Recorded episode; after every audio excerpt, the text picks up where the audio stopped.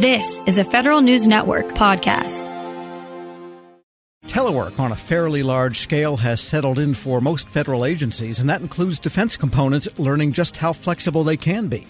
A case in point is the Air Force Materiel Command. That's topic A in this week's edition of the D O D Reporter's Notebook by Federal News Network's Jared Serbu. So, Jared, is this the first agency to just, as you say, openly riff about the idea that, yeah, this uh, telework is going to go on for quite a while? It's not the first agency to say that. And we've heard from so many senior leaders in D O D who are, frankly, surprised at how well things have gone, have gone, considering that they had to switch to this all-virtual environment relatively quickly. And not only did, you know, for the most part, things not break, not just from a technical perspective, but from a workflow perspective, you know, a lot of folks have just been more productive. And I think that's created a lot of surprise among senior leadership. So that kind of thing is not new. What is new here is this is the first large organization I can think of that's actually taking concrete steps to potentially extend telework beyond the pandemic. So Lieutenant General Arnold Bunch, the commander of Air Force Materiel Command, says he's looking at, or, or he's asked his folks to look at every single one of his civilian position descriptions to see,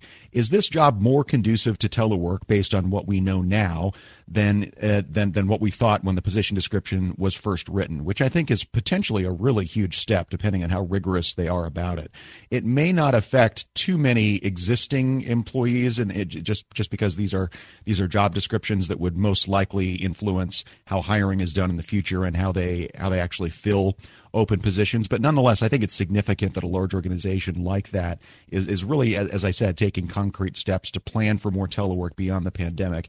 And General Bunch also made the point that if they really do move into a more permanent telework environment, it's potentially huge savings, obviously, for real estate costs. May not need as many cubicles, may not need as many buildings. Yeah, they don't put it in terms of we can cut costs by saving real estate, but there seems to be in the back of people's minds that idea that they could at least be more, I would say, efficient, efficient with the space they have or the space they won't need anymore, and also, to some extent, efficient with people's own time, because you hear a lot about the fact that nobody's going to miss the commutes to places like the Pentagon or wherever the commands might be located. Yeah, that's right. And, and, and there are some there are some potential things to be worried about, and General Bunch raised a couple of these, and, and, and one is, you know, the things on the D O D side, the, the technological solutions that the department stood up. And again, I I still think it was an incredibly impressive feat, as, as quick as they managed to get commercial bandwidth up and running, orders of magnitude more than what they had in terms of pipelines and in terms of V P N connections and standing up Microsoft Teams, the D O D version of that. How sustainable are all of those solutions is one question I think a lot of commanders are asking. You know, is this stuff that we stood up on an emergency basis really going to stand the test of time?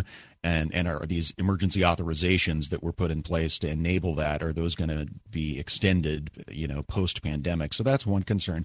And then the other is just cultural. I mean, I think in a lot of D O D organizations, especially, as he says, it's got to mean something to be part of the Air Force, and you you, you cannot always simulate that over a Zoom call um, in terms of building and sustaining the culture of an organization. So those are a couple things to uh, be potentially worried about.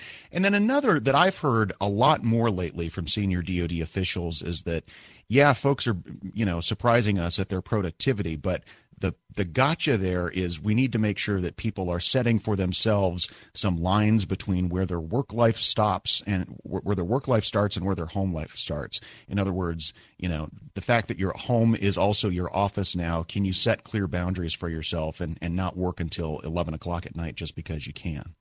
We're speaking with Federal News Network's Jared Serbu, and I wanted to change gears here and talk about your item on Space Force, which says the boss there says his service needs to say small to stay small to succeed.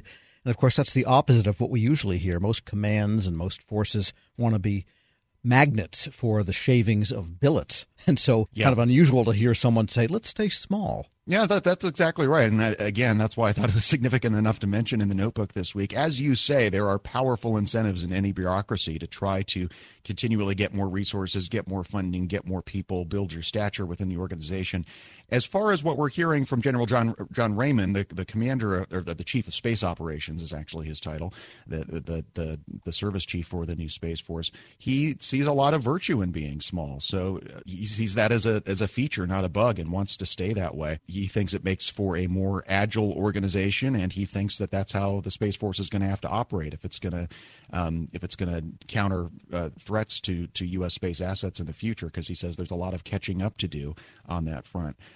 There, there are a couple reasons uh, that that the Space Force might be able to stay smaller and more agile than the other military services, and the other, the, the main one is that since it is kind of um, just splitting off a lot of Air Force functions, a lot of the enabling activities, as they call them, things like logistics and I T, can actually stay with the Air Force, and the, the, the Air Force can provide those as a service to the Space Force. Space Force doesn't need to build its own stuff in that area, and it can really just focus on things that are unique to space. But but General Raymond says that, you know, far from trying to build the organization, they're looking for ways to cut headcount at headquarters. So they were planning, for example, for more than a thousand people at Space Force headquarters when the organization's full stood up. They've cut that back to about six hundred. And then out in the field commands, they've cut um, two layers out of the command structure compared to what the, the sort of legacy Air Force structure looked like. So again, he seems to think that there's a lot of virtue in being,